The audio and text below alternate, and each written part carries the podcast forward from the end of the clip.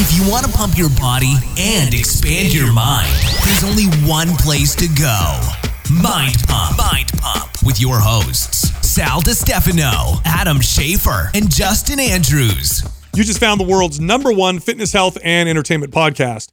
This is Mind Pump. Right in today's episode, we answered listeners' questions, but this was after a 60 minute introductory conversation where we talk about fitness, current events, studies, our families, and much more. By the way, you can check the show notes for timestamps if you just want to fast forward to your favorite part. Also, if you want to ask us a question that we might answer on an episode like this one, go to Instagram at Mind Pump Media. Every Sunday, we post a meme uh, that says Quah on it, Q U A H. Post your question underneath that, and then we might pick it. This episode is brought to you by some sponsors. The first one is Vuori. They make athleisure wear that is comfortable. You can work out in. You can also go out in. Great stuff and get a discount if you go through our link. Go to vuoriclothing.com. That's V U O R I clothing.com forward slash mind pump. And uh, on that link, you'll get 20% off your first order. This episode is also brought to you by Joovv, makers of the best at home red light therapy you'll find anywhere. This stuff is good for muscle recovery. It's good to make your skin look younger. It's good to regrow hair. By the way, all of this backed by scientific studies. It's legit. It really works. Go check them out. Go to joovv.com. That's J O O V V.com forward slash mind pump. Use the code mind pump and get $50 off your first purchase. Also, it's a new month, which means we have a new special. This one is crazy. I actually called our marketing team and said, Are you sure about this? And they said, Yes, we are. All right, check this out. This is what you're going to get with this month's special. It's called the Time Crunch Special. You get MAPS 15. That's our one of our newest programs. You work out just 15 minutes every single day. Very effective workout program. You get MAPS Anywhere, which is an at-home workout program. You get MAPS Prime, which helps you do correctional exercise to help things like pain and improve ranges of motion. And you also get an Eat for Performance ebook. This is an ebook that teaches you how to time your nutrition, carbs, proteins, and fats for maximum performance. All of that, okay? Everything I just said $99.99, one price. $99.99, Maps 15, Maps Anywhere, Maps Prime, and the Eat for Performance ebook. If you're interested, just go to mapsmarch.com. All right, here comes the show. All right, check this out. This will give you phenomenal results if you've been working out for less than a year. If you've been working out for less than a year, focus on getting stronger. That's it. If you get stronger, you will see visible changes in your body. You will get a faster metabolism. And it's one of the best signs that you're doing everything right. Strength should be the number one focus when you're working out for under a year. Want, want to make sure I say that because, by the way, that's uh, the context, right? That doesn't mean you have crappy workout form. Doesn't mean you hurt yourself. You got to do everything smart. But if all you did in that first year was just try to get stronger with good technique and good form, you're going to progress no matter what. You're going Well, to. we know what's going to result uh, if that's really like what you're focusing on the most. Like, Totally. there's all good, good things that are going to transpire from there, and so like just to focus on that as the main metric. Uh, I think it's it's it's nice because psychologically that's simplifying it, but to to be able to get that to happen, a lot of factors have to be uh, correct. That's right. That's I right. wish I understood this when I was younger. You know, I think uh, and something you should add to that is that this is even as important or more important when you have aesthetic goals because uh, for the longest time I had this attitude of I don't really care how strong I am in the gym. I'm try I'm trying to change the way my physique looks, which I think a lot of people can relate to. I do I know we have a large audience that wants to be strong, but there I, I would think that more people just want to get rid of their belly fat or just want to you know sculpt their arms or just want to build their butt and i think that when you hear someone say get stronger it's like eh, that's great but i don't i don't Yeah. think that's really really important to me No, that's exactly what I'm talking about. I'm I'm talking specifically to the majority of people because most people don't work out to get stronger. They like that they get stronger, but the average person goes to the gym or starts exercising because they want to look better. Okay. And uh, we could talk about, you know, why training for looks isn't necessarily this. way. But I- don't care about that. In the first year of training, the reason why I said for the first year is because it gets more complicated after that. You obviously cannot get stronger forever consistently. Um, there's more factors that play into it. Your genetics start to limit things, and I mean, if you could get stronger forever, obviously, people who've been working out for 20 years would be able to lift, you know, trains, right? So it doesn't work that way afterwards. But for that first year, you could consistently get stronger all year long, mm-hmm. consistently. If you do everything kind of right, you know, if you get decent sleep, decent nutrition, you're training well, you're doing the right exercises, you're you're getting good recovery, you'll get stronger relatively consistently for about that first year.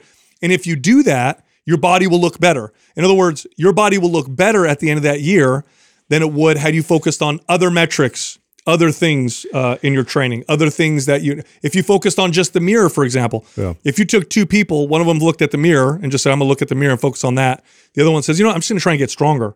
The person who focused on getting stronger will look better at the end of that year. Well, even then, I mean, if if you're just focused on some of those main lifts that you're trying to get stronger at, there's a lot of other um, ways to to classify like getting stronger, like in in different types of movements and different ranges of motion. Um, in different tempos, uh, uh, in, in terms of like endurance with that kind of strength. So, i- in terms of it just being about those specific lifts, there's there's a whole.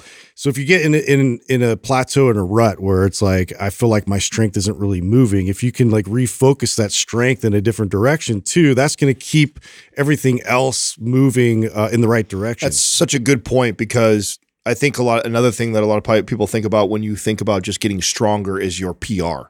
Yeah. You know, like what's my max bench? Like, okay, so I should just try and get better at my bench, better at my squat, better at my deadlift as far as my PR.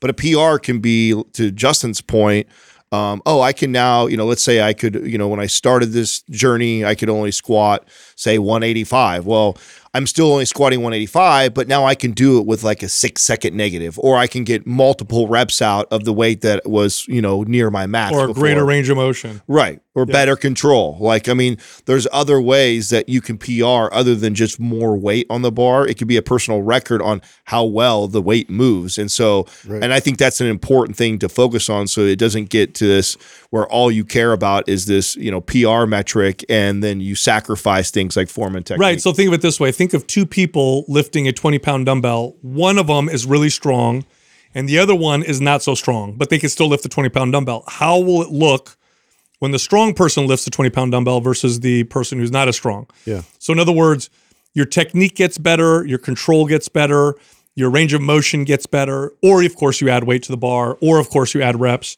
All of that means you get stronger. I used to love doing this with, and this this took me a long time to to figure out, but when I did, I became so effective uh, at getting people results as a, as a as a trainer, especially people who want to lose weight. This was my favorite. When people came to me and said they wanted to get stronger, it was easy because it's like I don't need to sell you on anything. That's what we're going to do. When people came to me and said I want to lose, you know, 30 pounds, and I'd say no problem, we're going to get you stronger. It's wait, wait, didn't you hear what I said? I want to lose 30 pounds. I know we're going to get you stronger, and then I have to explain why. And sure enough, the strength turned into muscle, turned into a faster metabolism, which then turned into sustainable, easier fat loss. Uh, literally getting people at the end of the year to eat hmm. more food than they did when they started with me, and yet they'd lost more. They'd lost weight. Like what a sustainable position and place to be in. Plus, getting stronger feels really good, even if you don't care about how strong you are. If you gain 10 or 15% more strength, just let me put it this way. I'll, I'll, I'll reword this. If you got 15% stronger, everything you do in life is going to feel 15% easier. Mm-hmm. Getting out of your chair, 15% easier. Playing with your kids, 15% easier. Uh, you know, sweeping the, the kitchen, 15% easier. So strength is amazing. It's also a great metric because it's hard to get poor sleep and get stronger. It's hard to have too much stress and get stronger. You can't have bad workout programming and get stronger. You can't have a really crappy diet and get stronger uh, for too long. So strength is just it's this incredible metric. Now it's not the be all end all. That's why I said people who work out, you know, working out for a year or less, because after that, then it gets a little more complicated. It's much more challenging. But in that first year, when you're going to the gym, I don't care what your goal is fat loss, muscle gain, body sculpting, whatever. Try to get stronger, make that the number one goal, and you'll get there faster and better by focusing on that versus almost anything else. So it's just uh, it's it's it's simple. It really is simple get stronger. That's it, and Yeah. you'll get there. Are you guys seeing all the the news pop up around the fat loss peptides? Oh. I feel like I, I don't know if this is like getting traction. yeah, I don't know if this is like one of those situations where when you buy the car, now you see the car everywhere type of deal. Yeah. Like the fact that we're using peptides. We just got done talking to Dr. Seed recently. And so is it that I'm is this like bias now that I'm like more aware or because I had a family member, an old client of mine, and then I open an art first thing when I open up my emails today, had a, an email. Like all three of those happened this weekend, all related to fat loss peptides. And they're all like client, old client and family, like, oh, did you hear about this Ozempic, you know, peptide that's supposed to be like a magic, magical fat loss? No, uh, it's it's blowing up. So I heard about uh, semaglutide and the, uh, Doug. Maybe you can look up. They're called G GH GL, GLP one. GLP one receptor agonist. I think Yeah. confirm that, Doug. I don't want to get that wrong. That's what the Ozempic is. too. Um, Yeah, yeah, yeah. So um, I I remember when they first came out, and I read the studies. I actually bought shares of one of the pharmaceutical companies that made it because it's the first pharmaceutical anything product. And remember, peptides are not like drugs. We, when we talked to Dr. Seedy, explained that he said peptides are based off of actual signaling systems in the body. It's not like a a drug that was created to force your body to do anything, which means they have they have less side effects. There's natural governors in the body because your body recognizes the, these particular They're molecules. in and out of your system relatively quick. Yeah, so it's very different. So um, when I read about it, I remember being like, oh, wow, this initial research is really crazy because it's the first pharmaceutical anything that legit works. And it doesn't work through uh, like the stimulant, because like the old fat loss drugs like fen-phen, they're like stimulants and they had heart, Like know, legal crack. yeah, like you know, and and and uh, they they had you know na- nasty side effects, right? They're not good for your heart. They're not suitable for everybody, whatever. These ones are interesting. They actually do work. Now, it's not going to work like changing your diet or exercise or whatever, but it is something that people t- they literally in the studies are like, don't change anything, just take this, and then they'll lose, you know, ten pounds or whatever. So it's pretty phenomenal. Now that this the drawbacks are people would also they would if if they didn't strength train and they didn't monitor their protein intake, they would lose also lean body mass along with the hmm. weight. So it was it what it did is although it is lean body mass sparing because it makes people eat less because that's part of what it does is it makes you want to eat less. If you don't try to get protein intake and lift weights, you'll lose you'll just lose weight weight, Which not is just body which fat. is what would exactly would happen if you did a, a, a caloric deficit, a, a large caloric yeah, deficit. if you just to- cut your calories. Yeah, if you just if you just cut your calories a thousand calories and you saw five ten pounds go off the scale, but you didn't lift weights, you didn't keep your protein intake, the exact same thing would happen. Yeah, yeah. So, But So- that's why it's making its waves is because the the data is coming out and they're like, oh, we finally have a, like a weight loss hmm. something that actually delivers somewhat. You know, What is it signaling? Like, what's the pathway there in terms of like, uh, you know, it's Doug has it up there. loss. It's a gluca, uh, uh, glucagon like peptide one receptor. So this is something that they look for in, in treating type two diabetes.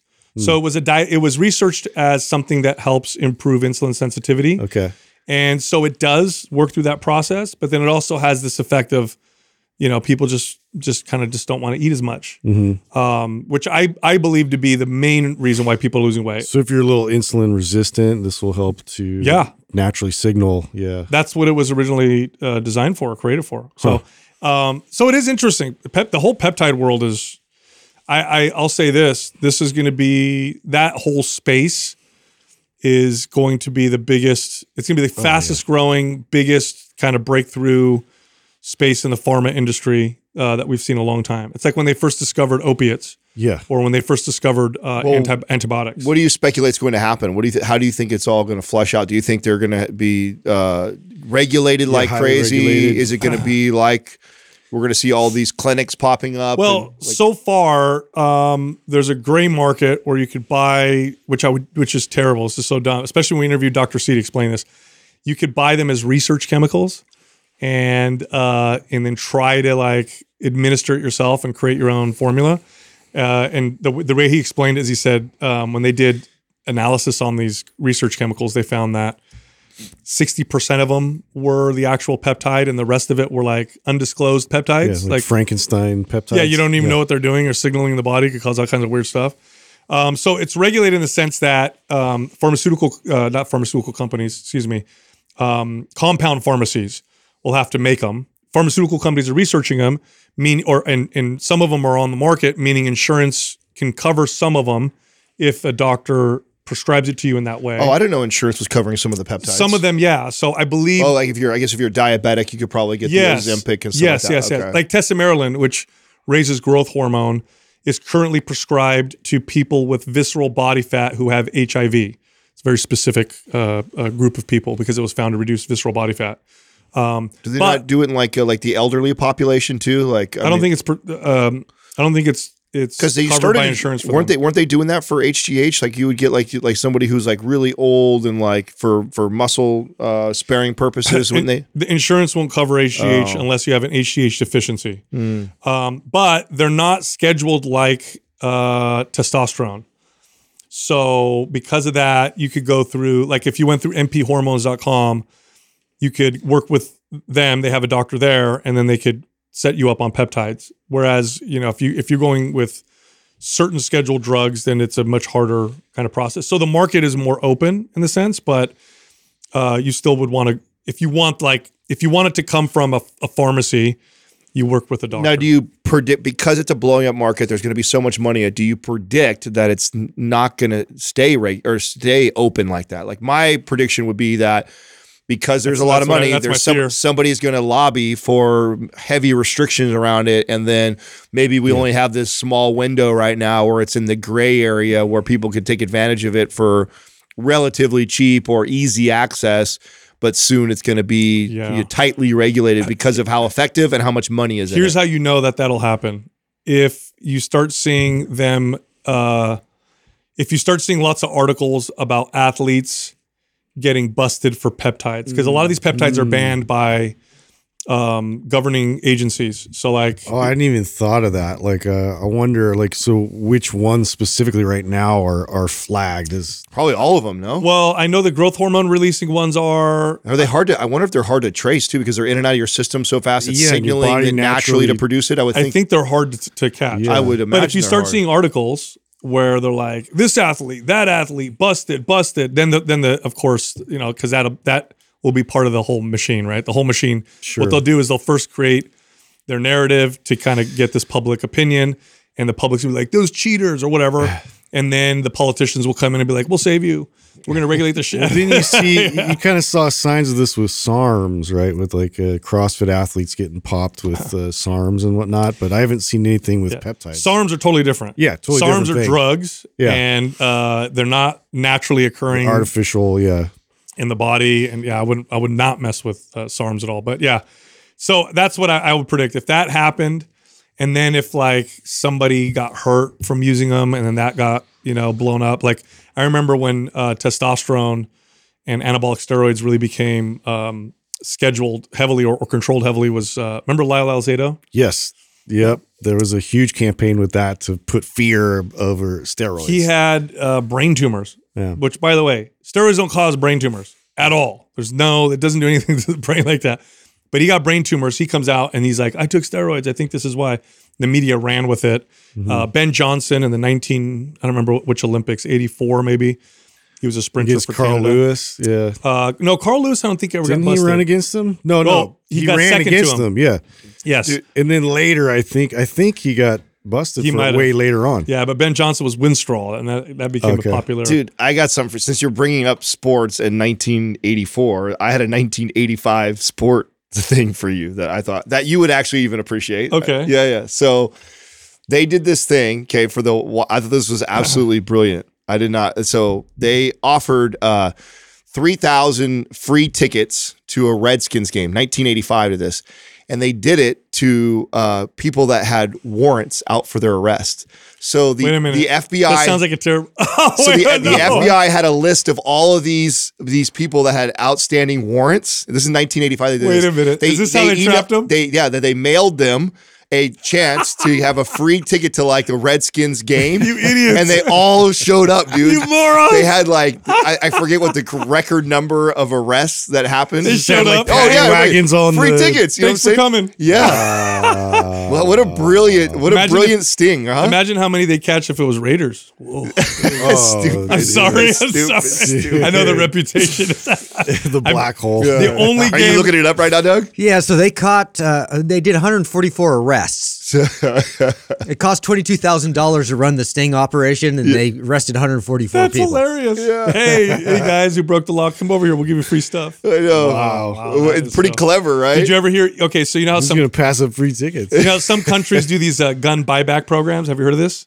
So in order to like reduce guns or whatever, they'll say um, we won't ask any questions. Yeah. You bring us your gun, and we'll give you X amount of dollars for it. Yes. Well, some smart people uh, at home made like Made their own guns, right? Yeah, rudimentary guns with like a pipe and wood. they had to buy it off. them. yeah, and they had and they bought like fifteen of them. I heard about this and Yeah. like they like 3D printed a few versions of them and just like brought them to get sold. And what a like, brilliant hustle. They don't have to demonstrate that it works. They should look at it. Dude, right? well, speaking of Yeah. 3D printing, do you see the newest hustle with the chat GPT and kids now? What? So the kids are using in school 3D printers to use the writing, writing and chat GPT to prompt, prompting chat GPT to write their essays. And then they handwrite them with the, So it, it matches their handwriting. the 3D. Pr- yes, dude. Hey, kids now a hack using for everything. chat GPT and 3D printers. Look it up. hey, you know what? Maybe what we're doing is we're just training a bunch of future entrepreneurs. Yeah. Because that's basically what entrepreneurs. that's- I mean, you- figure All I was out. doing was trying to scheme the system. Listen, if a kid, the whole if- time I'm if- in school, if a kid has figured out how to use a 3D printer like that to, to mimic their handwriting, and in addition to that, prompt Chat GPT to give you a good essay, the kid probably deserves a goddamn A. exactly. He's like he's a, he's a future CEO of some 3D, like tech 3D company. Printer does homework. yeah, what? Wow. it's a efficiency, right? Isn't that the Right. goal I mean, always? Would you, okay, How conflicted okay, would you be if that was yeah, your I was just kid? gonna say, uh, imagine you walk in on your son Wow, right now, dude. okay, and he's writing his yeah, one of his could be big mad at him for this. Yeah, his big senior paper like this, and he's chilling, right? He's like this. He's in his room. He's playing Modern Warf- Warfare, right? And over in the corner is the 3D printer writing his essay. You know what I'm Yeah. saying? Do you, are you mad? Part of me is I'm going to say I mean, the conversation I would have is I just shake my head and be like, ah. Yeah, I, it would be about. I'd I'd have the conversation about honesty because that's a real conversation. But then the other part of me would be like, look, uh, this skill that you have, we can go far. with let's it. use We- it for good. This correctly. Yes, we just have to We have use to it. harness this. we have uh, to use this for good. You know what I mean? He's like, well, I'm actually selling these essays to other kids. I'm like, mm. That's pretty. But I mean, it wasn't half half the time you're He's in like, school. no, Dad, I write my essays. Yeah. Yeah. These are all the kids. Yeah. That boy, then I'd be really- like, He's like, I don't feel comfortable, Dad, turning in something that's not my Oh, work, yeah. and so I actually write my essays. Yeah. But I've got 15 that are being printed out for other I'd be like, kids. oh, I yeah? charge Dude, hundred there's dollars. a page. distinctive things I remember about that, right? Like having to write. So you, you, they they didn't want you to type it up because people would. I mean, they were getting caught like plagiarizing all the time. So we we actually had to like handwrite. And so I figured out that like I start the first paragraph like super legible and everything's really good, and the rest of it is just dog shit. And I just like, and then they wouldn't read the whole thing because the teachers were lazy. Oh, what? And I knew this. Yes. I've never heard of that word. Wait a minute, you would literally just scribble. Yeah, we just like scribble like half of it. I swear to God. And Bro, like what half a dead giveaway as your teacher lazy as shit. That's Wow. crazy. Yes. Either lazy or what if they felt bad for Justin? Or they just were like, "Oh, he's a good student," and then like would just like what if they read it? off like, it. oh, well, at least he did the first half. Poor Justin. Bro, This I is was the- always this trying to, like, kid that keeps knocking psychologically get in there. You know what I'm saying? Yeah. this poor kid. He's- this poor kid. Remember he tackled the tree the other day four times? It's. Stupid. No, I would psychoanalyze every one of my teachers, like how they would like how they would like construct these questions because then you'd see them on the tests and be like, "This is what they're actually trying to get to," Yep. and then you'd find the answer easy without even barely like putting thought into it. Dude, it. I had I had a teacher that literally I'll never. I mean, um, should I say his name? I'm not gonna say his name, even though I want to call him out. It's Dave. Loser. he would literally uh, sit at the front of class, sit okay in his desk, and he'd have us take out our textbook, and then we would read the textbook Oh, out yeah. loud, Oh, yeah. and that was it. No, Yeah. we had, I had he did nothing else. Yeah, no, I had I had an. English Sal, teacher uh, that. Sal, page five, first paragraph, and then we go through the and literally he would just sit there Bro. and he'd read and he'd do his own shit and we'd just read the fucking textbook. I read, yeah, I I would read Shakespeare like that and, and, and just take on these roles just because I get so bored and I'd give it like a, a lisp. You know, I've heard all this. Yeah. I would like read uh, Mercutio, you know, and it'd be all like, you know, Femi. That is hilarious, Yeah. dude. Because it was, you know, it's so boring. And I don't know if so that's lazy. worse or I. had- So I had a, a biology teacher that used to just roll out the TV. So just roll it as soon as you get to class. I mean, it's like one of your favorite classes because you turn the lights out, Oh, you take mess around. Yeah, yeah. Like you roll out the TV and you'd watch some some video on whatever we were learning. So I had so I, what I used to do with teachers like that because it used to infuriate me because I get bored easily, but I also love to learn. So I'm like, if I had a good teacher or uh, if I was engaged, man, I was the best, right? But the teachers that bored me used to piss me off, and I would uh, I would poke at them on purpose. And so uh, I had this one teacher that at least God, at least that whole school year happened at least five times, so a lot, where I wasn't paying attention, right? You know, and I didn't, I, did, I had no respect for them, and they'd call me out to try and catch me. So Sal, what, uh, what, blah, blah, blah, and I'd have the answer, and they'd be like, "Yeah, you know, it looks mm-hmm. like your class is super easy. I don't have to pay attention." I would say some shit like that, and they would always try to catch me, but I'd have the answer because it was a topic that I, you know, read about on my own. Right. How annoying. Yeah. Anyway, speaking of annoying, I just I had literally the week of hell last week. everybody's sick. The week of hell. So you, here's the thing: you came back, and then you went home, and then you got all Dude, pukey bro. like after that. So there was this like window of like you were kind of normal. No, it started out that I, m- my daughter and I got this like cold with a fever. Okay. So first we got this cold with the fever. So I'm like, damn, that's when I, I couldn't, I didn't come into work or whatever. Then I was feeling a little better and I came to work and then uh, Aurelius, you know, I get a message, Aurelius is throwing up. I'm like, oh, here we go. Yep. Because I don't know if you guys know this or not, but the a norovirus is like spreading like wildfire right now, which is it's a really nasty stomach bug. So he starts puking. We do our podcast. Half halfway through the podcast, I'm like, oh man, I feel I don't feel so good. Mm-hmm. I go home. Jessica's throwing up. I'm throwing up. Aurelius is throwing up. We got to take care of all the kids, and we're totally sick. If you're a parent and you have, ki- especially little kids, and you're sick as hell, and oh, they're sick as hell, all at the same time, nightmare. Such a nightmare, dude. To get the strength to go like, you know, my son wakes up in the middle of the night because he puked himself, ah. and I myself am like trying to hold it back, and I got to go in there and like, oh, poor kid's crying, and I got to throw him in the tub, and like, what do we do with all this the stuff? bucket. Yeah. Throw it away, and throw away his sheets. I'm not even gonna wash them. Oh, what a Total man thing to do right there. Yeah. Well, I just throw gonna this wash out. Get this. good. My new Be ones, easier to New as a start over.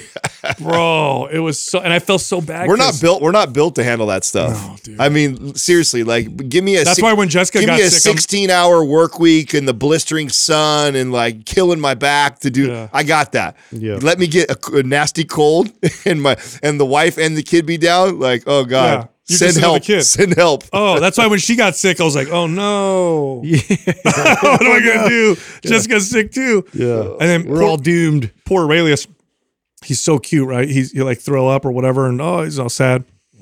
And then he goes up to his mom and he goes, Mama, I'm sorry I throw up.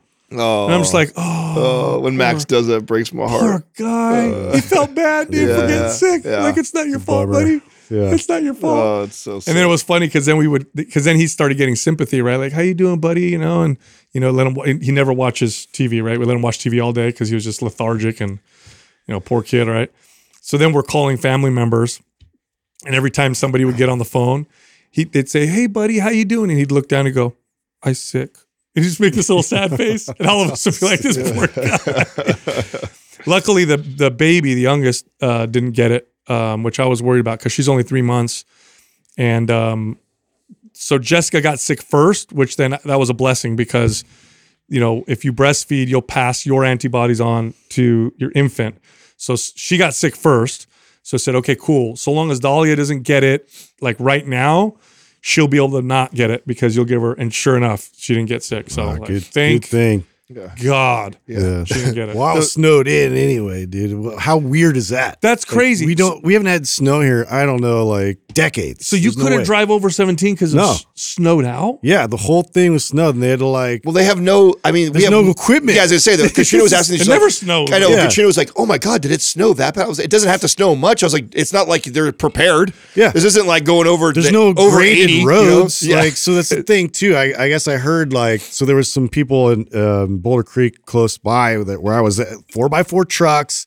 Everything was like you know like it wasn't like they had some like front wheel drive vehicles they're sliding around in, but literally had no traction because the roads aren't really set up for that, and like like slid completely off and like went into ditches, and this was happening like all over the place. Cars were just whoosh, just flying off the road. Oh my God. And so that's I was crazy. like, so there was this whole message out, like, don't leave the house, like if you don't have to, and blah blah. blah. I'm like, really? It's that bad? Well, that road's the road's not designed for that. They don't have the they don't have the Caltrans set up over there to clear the roads over there like that. So it's just like Yeah. Do you know that not a place to get 17 any has got snow. has gotten voted uh, one of the most has- dangerous roads. of, Yeah. in, all, in the whole country. Well, well, it has Dead Man's Curve, right? Dude, like back in the day, I think this is the craziest thing ever. They didn't even have that center divide. no, And, and, and- Imagine so when my so when my parents grew up over here, Insane. like that was the place you raced too. Dead Man's Yeah. you would that was how it got its nickname was like kids like racing 17 back before the divider was there. It had to be the most dangerous road ever. yeah, yeah, yeah. yeah. you know what I used to do? Oh, my I used to race on. So, yeah, no, uh, and is, isn't it? Isn't it? I, I heard it. I don't know if this is true, Justin, but you know because you you grew up in Santa Cruz. Because Santa Cruz, seventeen is what connects Santa Cruz in that area to San Jose, and Yeah. and so- is it true that that people in Santa Cruz have fought hard to prevent them from building any other ways to come over the hill Um, because I- they don't want it to get super busy? I think packed? there's been lobbying for that. Yeah, I mean they've they've done quite a bit of that, and, and two, just with um, a lot of the commercial kind of uh, stores and things like because there's lots of local like small business and stuff like they've really tried to kind of keep that intact. And so yeah i'm sure there's been lobbying for that but there used to be old uh, santa cruz highway was the first one before they built like 17 but yeah there was plans at one point of like making it multiple lanes and like having like a nice easy way to get across but like yeah the traffic's already is bad during the summer to get over and so i think yeah people people live there Yeah, 'cause you you can't no. you can't build out there anymore, right? Hasn't hasn't like most of that area been all blocked off and, and turned into like national park area and stuff like all the trees back I by mean, you? they, they could if they wanted to. I think what Justin's saying, because that's what I heard. not if it's already been not if it's been labeled a national park. That's well. Oh, I don't know. Yeah, may, maybe they Do they you know, Justin? they've zoned it that way. I mean, there's yeah. So there's like certain areas of what you're saying on Yeah. on that um, mountain. I think yeah are designated. Like if you have an area that's ar- you could rebuild in an area, but new areas, I don't think you could even build out there anymore. Because imagine if they imagine if they made getting over the hill like, Easier. way easier.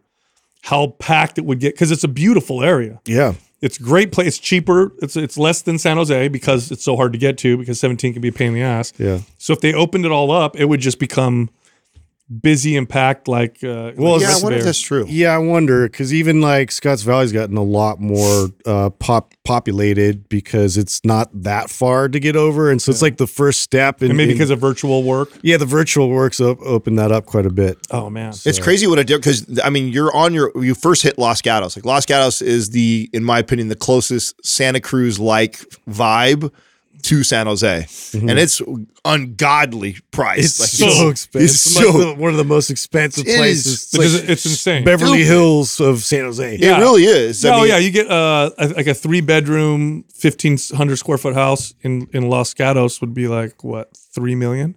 Oh yeah, at least? least, yeah, at least that. At least that. No, it's crazy. I own that's where my business used to be. I remember, and uh, yeah, it's crazy. I And then know, there's the yeah. night the areas of Los Gatos are a little more expensive. It's ridiculous.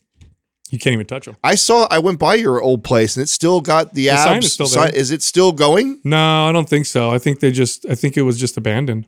Oh, really? Mhm. So nobody's even leasing that space. It's- I don't know. I, every time I go by, Oh, you don't. I mean, you used to love going to that breakfast spot. I thought for sure you'd go over there. Still, you don't go. Yeah, over there? so I've gone over there a few times. My parents go there all the time, and uh, they always look in the window and stuff. There's nothing in there. So I don't I don't know. It's kind of wild that your logo's still there. I know. It is I know, I know. interesting. Yeah. I know. Been there. Memories. For, been, been there for a long old time. It's a good time. You know, talking about the the national park thing and, and the all and zoning and do you um let me look this up for me. I was watching the torturing Katrina. I watched the the nature stuff. You know, she gets so she, why she goes, "Are you punishing me?" And I'm like, it's relaxing for me to watch it. I was watching one of the newer ones on Netflix, the one that Obama narrated, and it was doing like all the national parks. Did you know that like that wasn't even a thing? Like, not. And I like bringing this up because I know we talk such Didn't Teddy Roosevelt, Roosevelt, start that? yeah. yeah, and and I believe it was. and- and look up which the first national park and what year it was. Yosemite. Uh, no, not Yosemite. I think it was actually Yellowstone. Yellowstone. I think Yellowstone was the first one. But what I found fascinating about this, and this is why I wanted to bring it up, is because we always share negative stuff, and it's always like, oh, how bad we are to the earth, and all stuff like that. First of all, these national parks didn't exist just sixty plus years ago. Mm-hmm. I think it's around that time, give, give or take. So they didn't even exist, and now there's like tens of thousands Tons. across the, like it, it it caught like wildfire as, as a as a, a trend of protecting all these areas because you have national parks, you have state parks, you have county parks, and they're and they're you know you're seeing a lot of these you know uh, species that were going to go extinct that Bison. are re repop. Yeah, bison is one of them. Bison like you one. see all these that are. I mean, the condor. Like there's a lot of these animals that were going to go extinct. That because we've have saved these made them national parks and they're starting to repopulate and grow. There's like they've made a lot of good choices, and then the amount of of, of carbon too. Like the, it's been incredible what we've done, and I didn't know that. I thought they've been around forever. I just assumed that. no, I think We it never was Ro- highlight the I- I, positive think it was things. Roosevelt Yeah. that started, was it? No, it wasn't. Actually, it was under, uh, let's see, President Grant. Oh, so before. So this Oh. was in 1872. the Who was first the, one. What was what the first it? one? It was Yellowstone. Oh, so Yellowstone- 2.2 million acres. Yeah. And How then- many total do we have now? Oh boy. Yeah, that's- Uh, let me find. Yeah, find out to- total national. Have you guys parks. been to Yellowstone? Uh, No, I yeah, haven't. when I was little. Oh, it's so Yosemite is one of the most beautiful in terms of like picturesque, Right. but Yellowstone is so spectacular. There's parts of Yellowstone where you feel like you're on another planet. better for wildlife? When too. you see, oh, well, you see like It's huge. Oh yeah, yeah. So I went, you know, when I went with with Jessica a few years ago, and you see like there are just these these pools of of water with gases coming out and the crazy looking colors in the water. You're like, what? This doesn't even look like Earth. It's just a super volcano waiting to happen. Oh, it is a super volcano. you know what? Watching this, kill the whole where I really want to go is to Patagonia. That's what looks really sick, dude. The the amount of like how large that. That's I think that's one of the largest in Where's national. Uh, it's over in Chile. Oh, It's like the whole. It's like the whole coastline. It's massive. I'm embarrassed because I thought Yeah. that was just a brand of clothing. I swear to God. You said it, Is and that I'm like, Chile or is that Argentina? Patagonia. Look it up. I think I think it's Chile. I don't know. Hmm. I'm probably the worst when it comes to geography, but I was, I'm pretty sure that's where it's at. it's, Oh. It's like in our backyard. No idea. No. You didn't know that that, that Patagonia was that? Madagascar. no, I thought I swear I had no idea. Oh, both countries. Argentina That's how and hu- Chile. that's how huge it is, right? Yeah. It runs the whole. It's like that's why I think it's the largest. I think it's now grown to be like one of the largest collection of national parks that they've. Really? Yeah, and and just the amount of wildlife and stuff that is there is unbelievable. Wow, that's cool. Hmm. hey, did you guys see in uh, Bro Bible that they did this thing on on TikTok and asked like all these fitness dudes what the their favorite workout shirt or to wear was? Uh-uh. Vuori won Oh, wow. first place. The Really? Stratotech, Bro, that's a big plug from Bro Bible. the Yeah. Stratotech T. That we, we, like like gym bros. they they all said it was the most comfortable, best shirt. Wow. Dude, Vuori just crushing, killing it, Yeah. killing it. Wow. It's crazy. If if you if I'm Lululemon and I see them coming up, I'm like, all right, guys, we gotta. I, I mean, I, I guarantee now they're having meetings and trying to figure out what the hell to do because Vuori's just exploding. Yeah. it'd be interesting to see. Yeah, look at that Bro Bible. Wow. yeah, so the men of TikTok say that this Vuori t-shirt is the softest shirt you'll ever wear. It is. I mean, that's, that's the my thing. favorite you shirt. put it on, and it, That's it a straight up for article itself. too. That's not an ad. no, no, Yeah, it's it a was- legit. It's a legit article. Wow. All right. What a great plug for them. Speaking of things that are not legit, uh, I'm gonna try and I'm gonna try and keep this from turning into angry uh, rant rant time. But I don't know. if You guys see the Wall Street Journal article that came out on uh, Oh COVID nineteen. Yes, let's talk about this. see about this? Yes, I have. seen So I think it was the FBI. I've, I've seen the change of narrative. That's what I've seen. But Oh. go ahead. Oh, wanna hear it. I so wanna hear it. CIA, FBI coming out saying, "Hey, everybody, it's likely that COVID this. was Department of Energy. Right? a created. Yeah, it was a it was a a virus created in the Wuhan laboratory and it leaked. Oh, the the one that they censored everybody and said that's conspiracy theory. Yeah. So here's where this is where I want to go with this. is the most likely scenario. I'm gonna go down. I'm gonna go down the list of stuff that would have got you kicked off social media or lost your job if you were a doctor or a researcher or a teacher or any other public figure. I'm gonna go down the list. Okay. Let's start with this is uh this is a virus in a pl- in, coming from a place which is one what- in the entire region where they do gain of function type research on on uh, and create new viruses. It may be a leak. In fact, some scientists came out and said early on, "Hey, we analyze this. The odds that this is a natural virus is very low." By the way, those people lost their jobs and got censored. Okay, so that's one. Here's number two. Hey, you know, uh, wearing masks, it's not going to work with something like this. That would have got you censored. Cochrane review just comes out. Oh, it turns out masks did dick. yeah, irrelevant. Nothing. Why are, why are people still wearing them? Number three. Well, we're going to get there. Comfort. It's like a pacifier. We'll get there. Number it's, it's like a, number three. Number three. Lockdowns. Everybody. Oh, lock everybody down. Shut businesses down. Keep everybody home. Do whatever. And the policies leading up to, uh, right before this last pandemic, n- they never would have enacted stuff like this. In fact, that was never a strategy. All of a sudden, we're locking everybody down. Of course, they start by saying two weeks to flatten the curve, turned into two years. That the the studies now coming out showing the lockdowns did dick. Yeah. Did nothing. Well, Number four, destroyed small business. these vaccines, 90% effective. If you don't get it, you're going to be spraying the virus, whatever. Guess what? You get the vaccine, you still spread the fucking virus. Okay.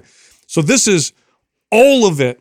All of it was complete bullshit. And what it is, and this is the truth now, I'm going to make every single level. I'm going to make a statement right now that I've avoided saying since the beginning of this, but I've uh, totally believed. This was this was the largest organized organized by the entire Western world psyop ever conducted on people.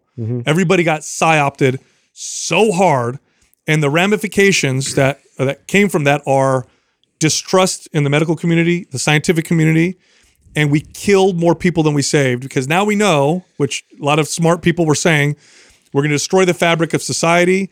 You're going to cause other unintended consequences. What are those? Obesity went up.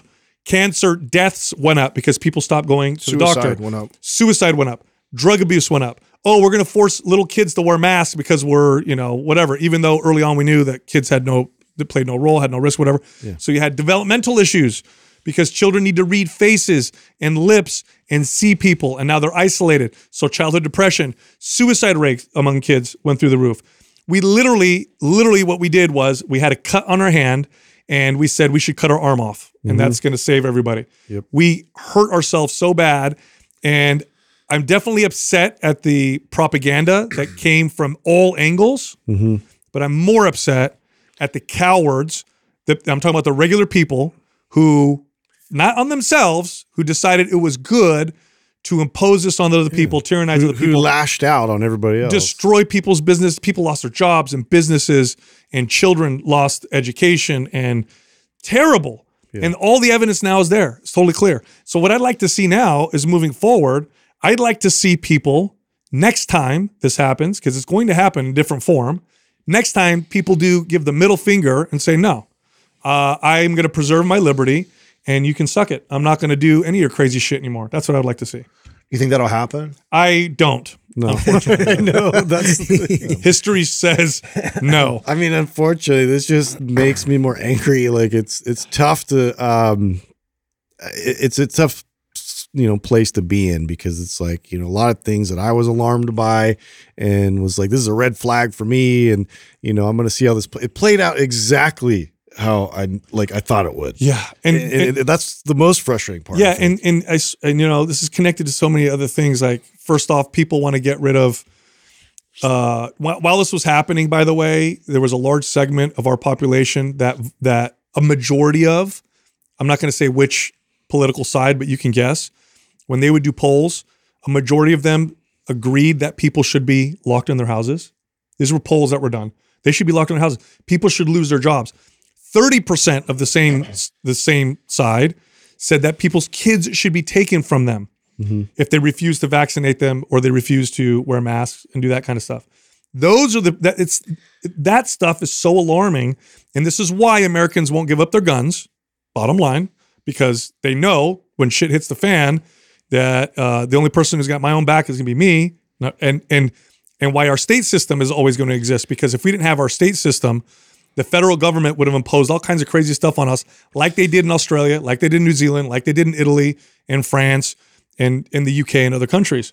That saved our asses was our Supreme Court system and our state system. Because a lot of states were like, no, we're not doing that. We don't live in one of those. Unfortunately, we're in California, but other states did stop that insanity. This is why I get so fascinated by cults. I mean, it's like a little microcosm of of the bigger society at whole. Like the same percentages of people that just completely conform, even though that they know there's questionable activity at the top, um, don't question it. They just f- fall lockstep in line, and it's it's to me it's just it's interesting. I just want to look at like what that is in, in human behavior and like the the trends and the tendencies there, so that way, yeah, we can sort of like get ahead of a lot of these things. I I think the crazy part that is, you know, I did a I did a poll a while back, and and there was there was a, a good percentage of people that, you know, regretted doing the vaccine and stuff like that. But there's still a much larger percentage that the the damage is done. They've already been manipulated. That. And now, like we're even making jokes about it. You saw Woody Harrelson came out on uh, Saturday Night Live and did like a little a little skit, Right. and I and I think that the the narrative now is like oh you know we did the best we could with the information that we had and at that time Bullshit. that's what it was Bullshit. and you know now we know better and oh stupid us and let, let's laugh it off and to me that is what's happening because again I still haven't suppressed counterpoints. I, I haven't seen any of my friends that were uh, you know aggressively pushing this agenda also come out and admit they were wrong even I, I, they don't think they were wrong they again think they're doubling down on you know well at the time it was the best seemed like the right move. it right? was the Yeah. we thought was the right move and looking back of course but we would have never we didn't know that we didn't know and Look, so this was the, this was us being safe I'm the not- safest we thought we could be I'm not mad and- at people for for for doing stuff for themselves. I, I get it, man. This was such a coordinated psyop attack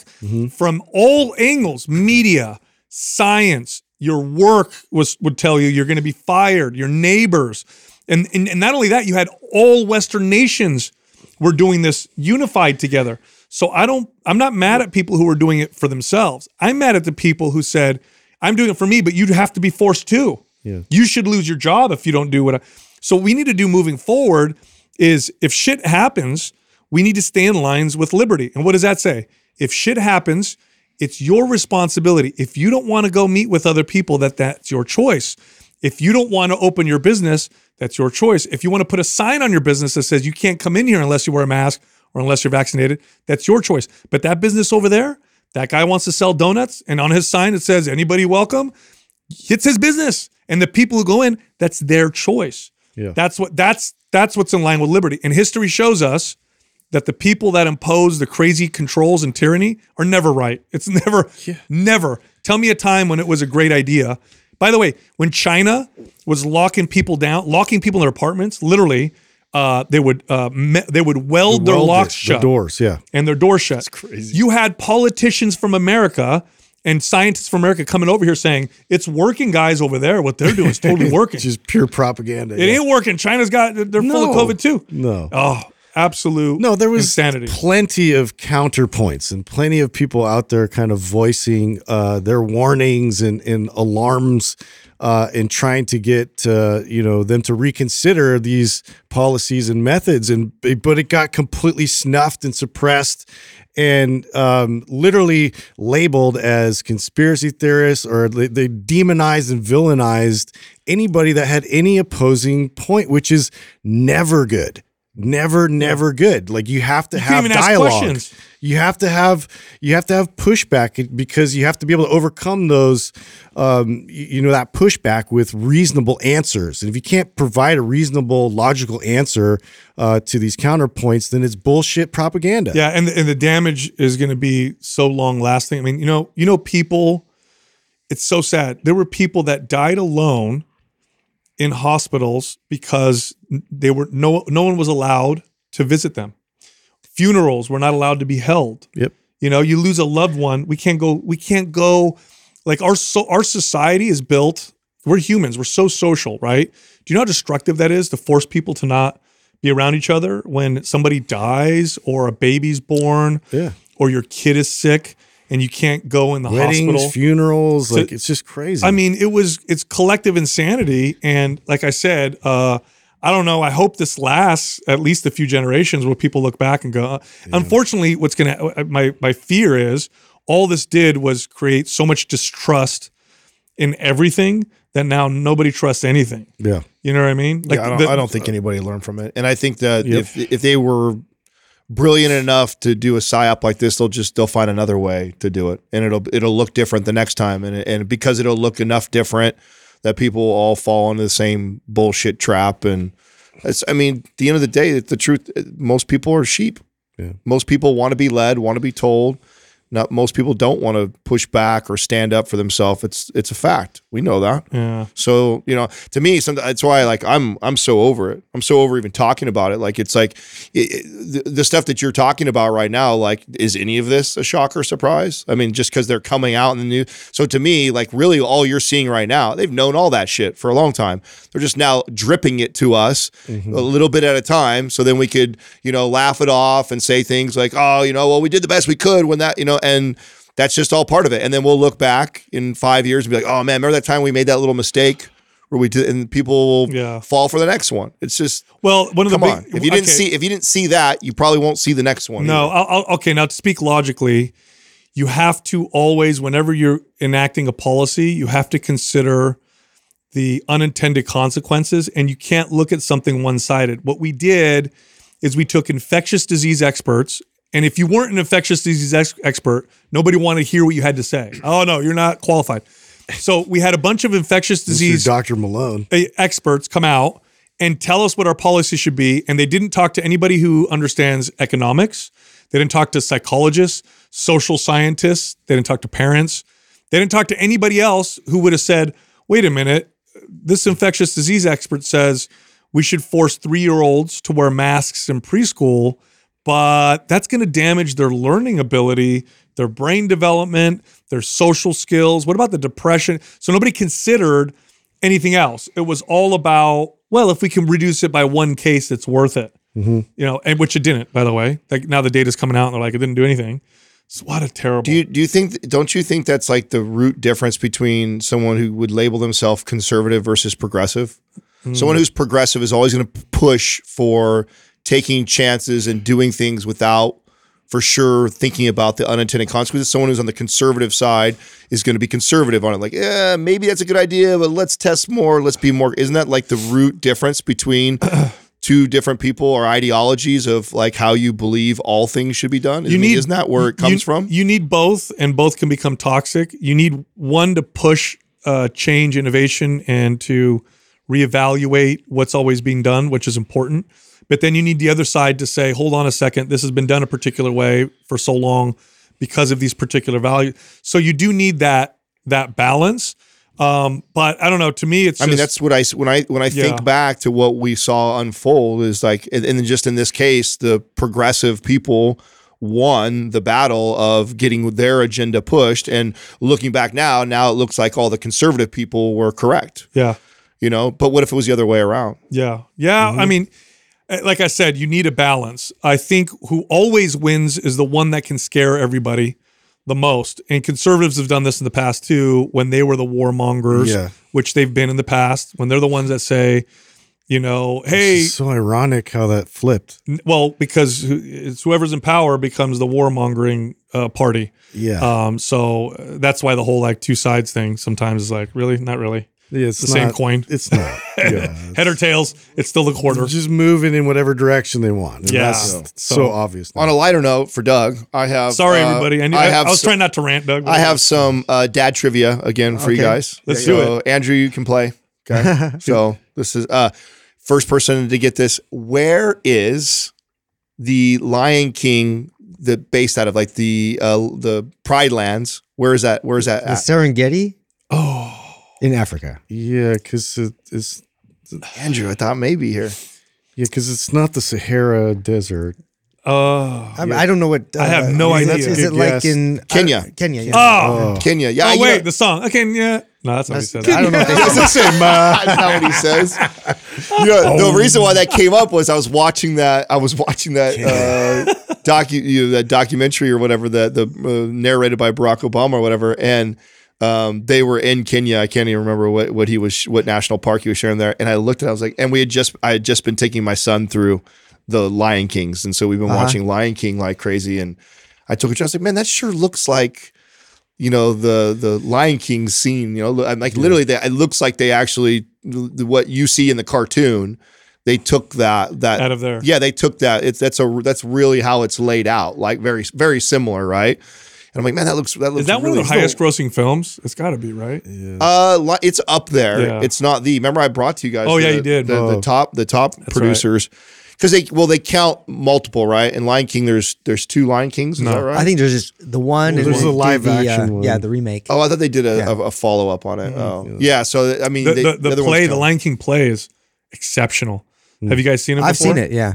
Unbelievably creative. Oh, it's so good. Do you have any more trivia or is that it? No, that's it. Oh, just I'll, one? tr- yeah, Damn. no, I'll try and bring one one dad trivia every time I that I can. So that one popped up. Oh, I that's thought good. that was really Hey, what was that article uh, in Men's Health? They were talking about, um, I guess, how athletes are using red light therapy like crazy now. Yeah. So Men's Health did a feature on. Uh, let's see here. The recovery revolution comes home, and Joovv was featured in that. In men's, wow, in Men's, In Men's Health. Health. their yeah. actual brand? Yeah, their Oh, actual wow. brand. Yeah. Look at that. Look Well, at we our, know- Look at our look at our partners they're- getting some love from big big publications. Now, didn't you guys say that the 49ers use Yeah, the oh, red yeah. light therapy quite a bit? Yeah, they were the recovery? first. To, I think they're in way more NFL teams now. The Niners were the so, first to adopt. So it. here's what's cool about red light therapy. In the past, recovery meant just simply tamping down inflammation. The problem with that is when you tamp down inflammation, you also inadvertently tamp down the muscle building signal, right? So it's like if you take anti-inflammatories or do an ice bath after a workout, you are going to reduce inflammation, but part of that is also reducing the muscle building signal. Red light therapy does not do that. Red light therapy enhances recovery and also augments the muscle building signal. It also helps with the muscle building part. So it doesn't have that like potential negative effect. So But- speed up recovery, you still get the adaptation. By the way, that is the science that's being used to be a to uh, do the counter movement on the ice bath right now too. Remember, I brought up a, Yes. a few Oh, weeks yeah. ago about how I see this movement right now within the fitness community, and it's it's they're not. Uh, they're not not intelligent fitness minds. Like you're talking about some some smart people, but that's the science that they're latching onto to talk about how stupid the ice bath oh is. no, they So- go too far. No, I know. I mean, that's just a, a perfect example, though, of how you're using that to talk about and the benefits of of uh, red light therapy and recovery, mentioning why inflammation has a positive part when it comes to building muscle and the adaptation.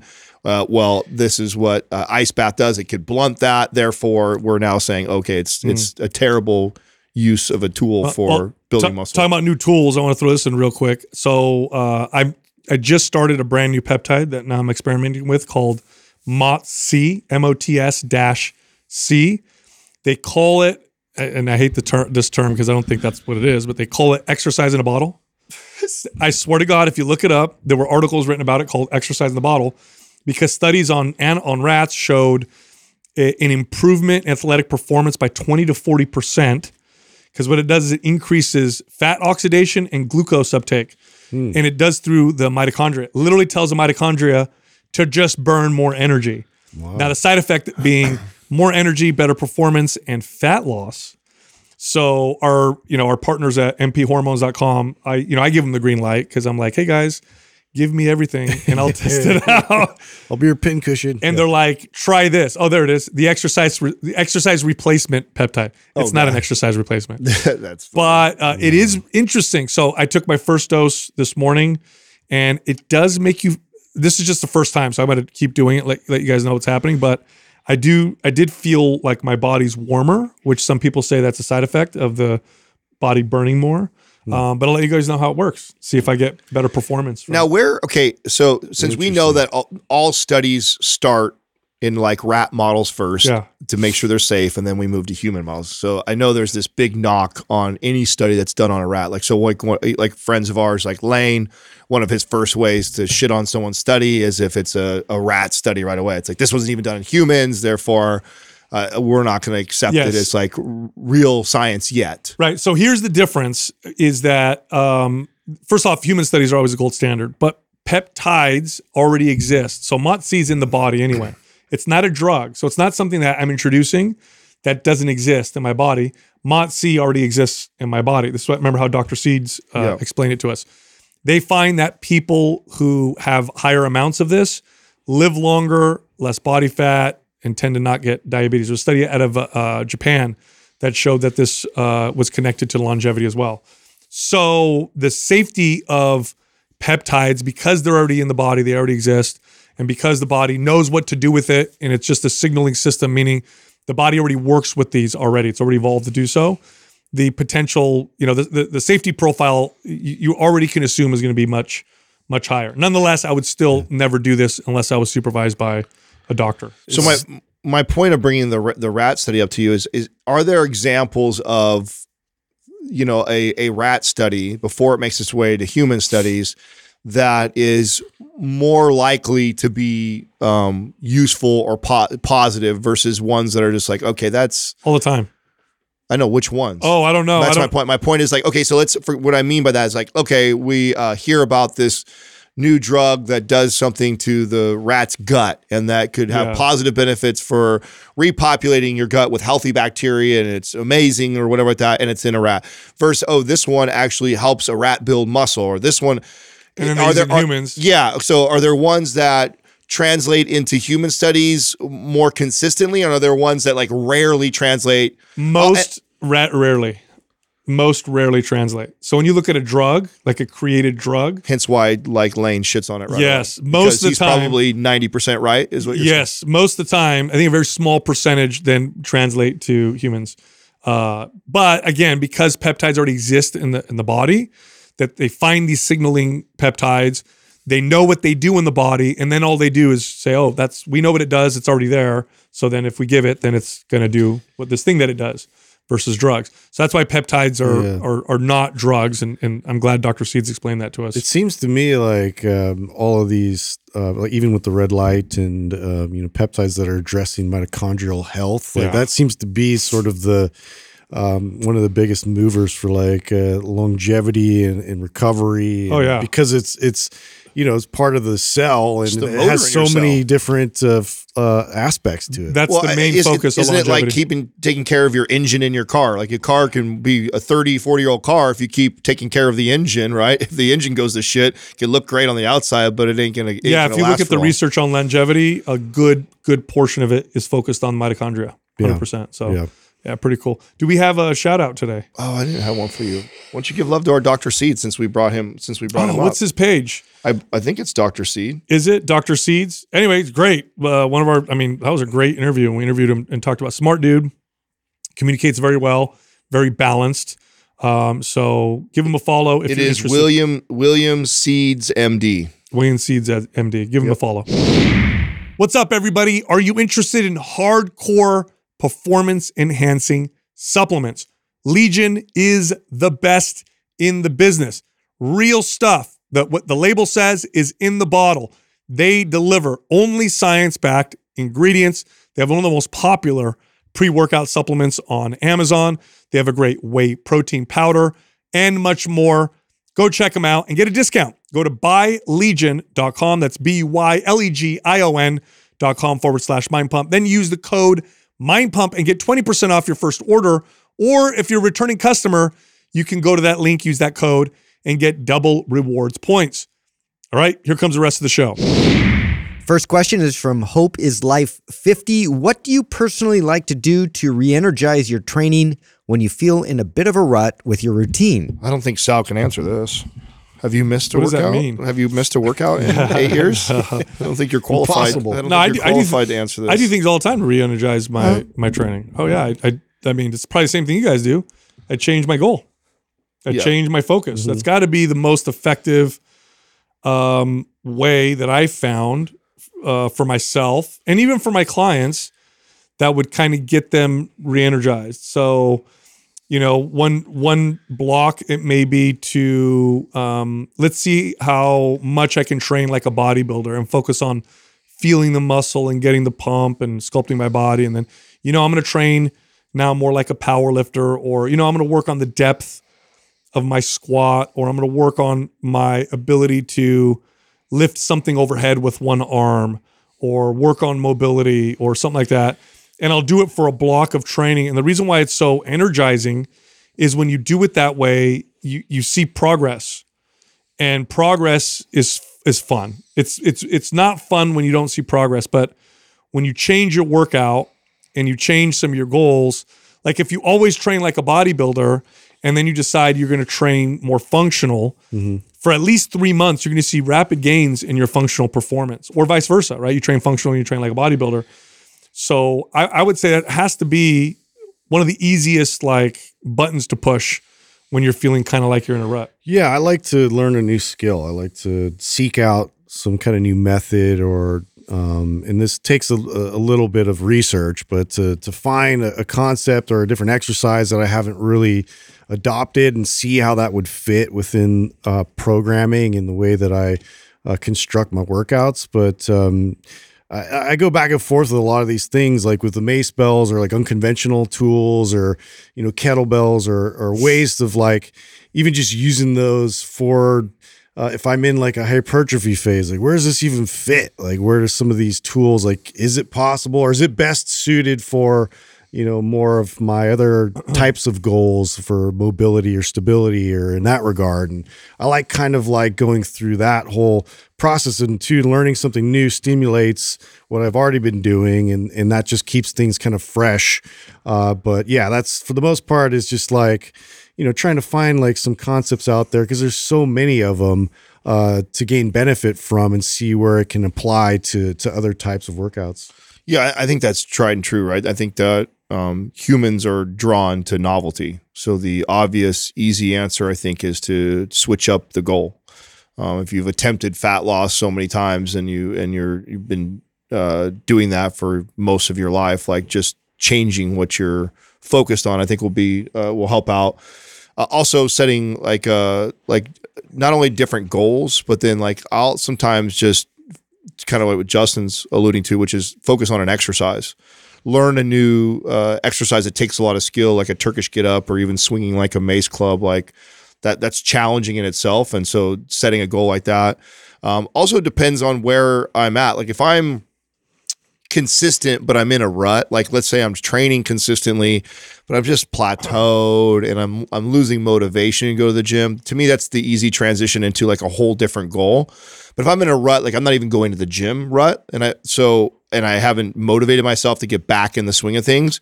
Um, my best advice is actually starting like with hardly anything, which that is n- new to even me. Like that, the front half of my career and training, um, I was very all or nothing.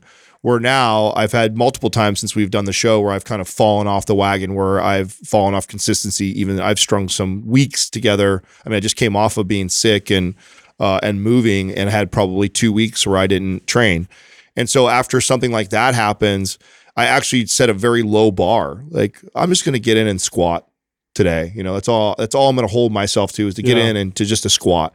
Or hey, I'm just going to go do the elliptical for, you know, 15 20 minutes and do some ab stuff that I know I need to do. Or I I've been neglecting mobile. I'll pick just like one or two things that I know I need to do and just do that versus telling myself I need to get like I need to get remotivated and I need all this momentum and I need to go get a hard workout in because I know I've been off. I, it won't take much to send a positive si- signal. So I'll actually set the bar really low so I know I'll accomplish it. Because what happens a lot of times when I'm in a rut where I've been inconsistent in the gym and I'm trying to remotivate myself to get back, and I'm like, oh, what program of MAP should I follow now? Let me go follow MAP Strong. And I look at the workout, and it's like, oh, do I really feel like doing all that right now?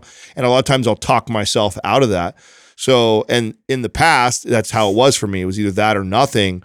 Where now, again, I'll just I'll pick one exercise. I'll just say, hey, I'm going to go in and do circus presses. And many times when I do that, it leads to more exercises. But I'm okay with the possibility that I might just do that one exercise and I might will leave the gym and then I'll build on that as as time goes on. Yeah, we one of the reasons why we we've created so many different maps programs. You know, obviously one of the reasons was because there's a lot of different people out there, different goals, but it's also for people who because our goal with the podcast, uh, one of our goals is to to help people develop kind of this lifelong relationship with fitness where it's something that they always value, they always do because we know the the the value that it brings to your entire life. And so we have all these different maps programs. Part of the reason why we do is so that you could go from one to another to another. Like literally, if you start with one maps program and you finish it and you follow the next one and you finish it, we have like, we should have now close to two years worth of workouts kind of laid out for you. And then along those lines, if you feel like you're in a rut, like Adam was saying, Maps 15 has got to be the best workout answer to that. It's such a great program specifically for that because you're Momentum builder. it, you're, you're committing to 15 minutes a day, which if you add up all that time, it's almost two out two one hour workouts. So you, it's actually significant. But because it's every day, it's easy to to develop the skill of of discipline and consistency because it's a day every single day type of thing, and it's not a huge commitment. Everybody has most people can do like 15 minutes at a time. So that's a great uh, Agreed, agreed. that's a great program for for someone in this uh, particular boat. Next question is from Kelsey J. Is it better to do heavy strength phases while in a cut to send the strongest muscle building signal, or to do strength endurance phases to better mentally cope with performance dips? whichever one is going to send a more effective muscle building signal to your body is the one that you should do in a cut. Which By is- the way, which would you make the case or argue is the most novel? that's it. Right. I was just going to say. By the way, what that's you weren't doing that's the same answer if you're trying to previously. to Yeah. Okay, so it's the same answer. So if you're always in a strength phase and then you're about to cut, then you could go into a higher rep, you know, type workout because it's novel and it's going to send a They lot. They both build muscle. You know. They do, right? So the, the goal is when you're in a cut uh, is to preserve as much muscle as possible, which means the program that's going to build the most muscle is going to be the most effective, which means the one that's going to be the most novel to your body within the context of muscle building programs. I, I want to say that because people might go extreme with novelty and be like, well, I've oh. never done Pilates, you know, but that's mm. okay. That doesn't really build muscle. So whatever within the context of building muscle is the most novel. I used to always do this with my clients. We're going into a cut. We're going to change your routine. So you're going to get that novel muscle building signal while we cut calories. And that should result in in, in I preserving mean, muscle. there's some benefits. So like, well, I I tend to lean obviously more towards like the strength driven uh, workouts, but like to then switch into more hypertrophy, like you know, higher rep. It's psychologically better for me in a cut because now I'm not like dealing with like the performance weights and like you know Yeah. like trying to kind of like hero my way through the workouts. I can actually kind of pick weights that are appropriate and and, and not feel like um, you know, I I would if I was in a cut doing a strength phase. Nothing, huh? Yeah. I was the one that said novel. Yeah. yeah. Oh, yeah. it's a pretty. I mean, I've answered that a million times. Oh, yeah, I think you it's did. pretty My straightforward. bad. Next question is from Rachel CG12. When working on squats, is it better to focus more on going heavier with good form or focus more on going deeper into my squat slowly and controlled? Well, both of them, both of those will result in improvement on your squat. So Yeah. getting adding more weight and and perfecting form would be progress. Uh, having the same weight but going deeper in your squat would also equate to so long as your form is good and pro- yeah yeah right obviously right Yeah. Unless Would- you're a, unless you're a power lifter and you're already hitting depth, so then what matters most is adding weight. I would make the argument that the second one is going to be better for you because it's going to build as much muscle as the first option. It's less risky because you're not adding more weight. Right. It's more functional. It's better. So again, so long as you do it properly for your joints. Um, better form and in a better range of motion is where I'll lean towards. Well, versus it's going a little more weight. foundational in terms Yeah. of like being able to build off of that and then r- reach sort of a pinnacle of now I can uh, really focus more on adding load to then increase uh, the potential of this this exercise. But yeah, I think too in terms of functional um, translation, like having the pursuit of being able to get a little more depth. uh, does make sense uh, for all kinds of other different pursuits. Yeah, I, I mean, I, I strongly agree. Um, but I also recognize I have a bit of a bias. Like, um, getting a ass grass squat did so much for me. Not just leg development wise, which that was great. Uh, more importantly, like I had bursitis in my hips for years. Yeah, it's gone. Gone. It's gone now. No, I haven't had that ever, and I haven't So done. wild. And that, and I have, and I also had, I always had hip You have no flexor stuff going on. I had low Yeah. back issues. I had all these stuff, all this stuff that uh, would be going around uh, with it coming around with my my hips and low back. When I increased my squat depth and got to a place where I comfortably can sit all the way down and squat, I've never had any issues ever again. So. f- For that reason, I'm extremely biased to if I had to choose with a client, which one of these are we going to do? And I know how much it's made a personal impact on on my. So uh, definitely, if you're somebody who has issues like that, like increasing the range of motion, and because really all what what that did was it increased my, the stability and strength in my hips. The stability and strength in in my hips and increased range of motion alleviated all the uh, back pain and bursitis in my hips. So work the the things that I did to work on that were so valuable to me. And then on top of that, the side benefit was I'm able to squat less weight and have as much leg development or more than what I had with squatting more weight. So Yeah. Com- you know, total, uh, uh, you know, complete disclosure too. Obviously, we we give advice and we're on podcasts. That doesn't necessarily mean we always follow it ourselves. I'm one of these because you know uh, my ego gets in the way, and it's time and effort uh, to work on uh, things like improving squat mobility and stuff. So you know, I probably, definitely, actually, probably, I should work on working on my mobility and depth. What do I end up doing when I squat typically? Well, if I could squat just below parallel, I'm going to go heavier. And this is how I tend to do it myself.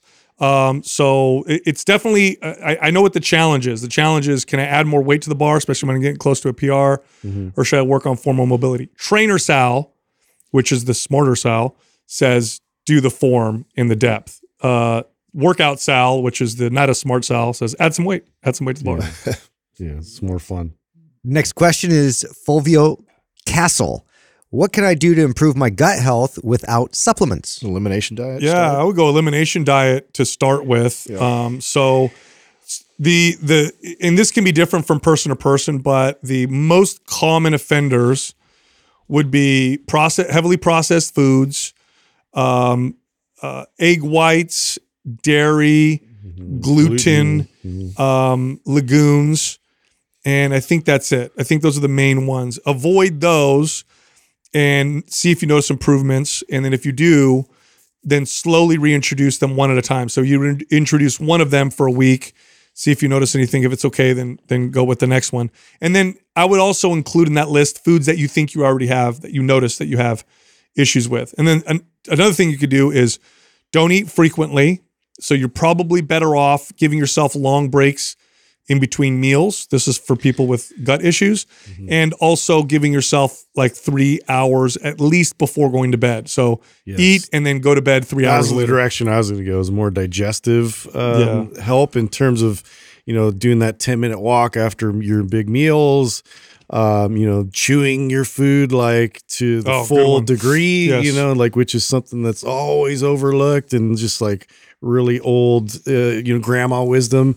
But uh, to be able to, and, and also too, like I, I remember Paul Chek talking about this, and I've tried to kind of implement this, but I used to always have to have a drink with everything I ate and to be able to not rely on the drink to kind of wash it down and it kind of forces you to really take those extra few bites and then being able to kind of bring that in but like all that stuff matters in terms of like where it starts is is you know the the digestive process all starts here as you're as you're um, you know chewing it up Now that that's all good free advice that we gave. I I think there's tremendous value in going to someone like Dr. Cabral and getting tests so they can tell you. Yep. I mean, what you guys all suggested were like ways that this person could, you know, for free kind of troubleshoot or potentially improve their gut.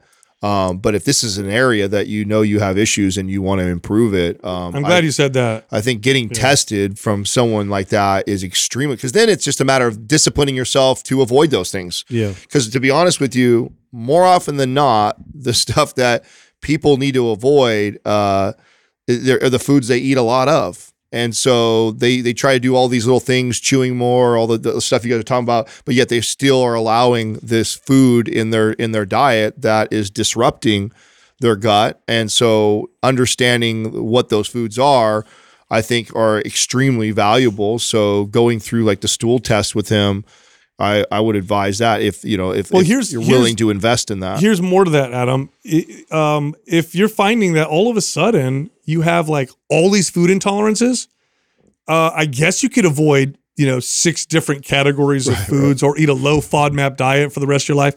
Or you can figure out why the hell all of a sudden you've got all these food intolerance Right, issues. right. And and that's what going to a functional medicine practitioner like Dr. Stephen Cabral's team, that's what they'll do because uh, you know, I'm, I'm a prime example. I did, you know, elimination diet, and I had like egg whites, peanuts, uh, dairy, um, legumes. I mean, I I remember there was like the cat. There was like a whole list of foods that I couldn't eat, and it was like I had to, gluten, right? I had to avoid them for so long.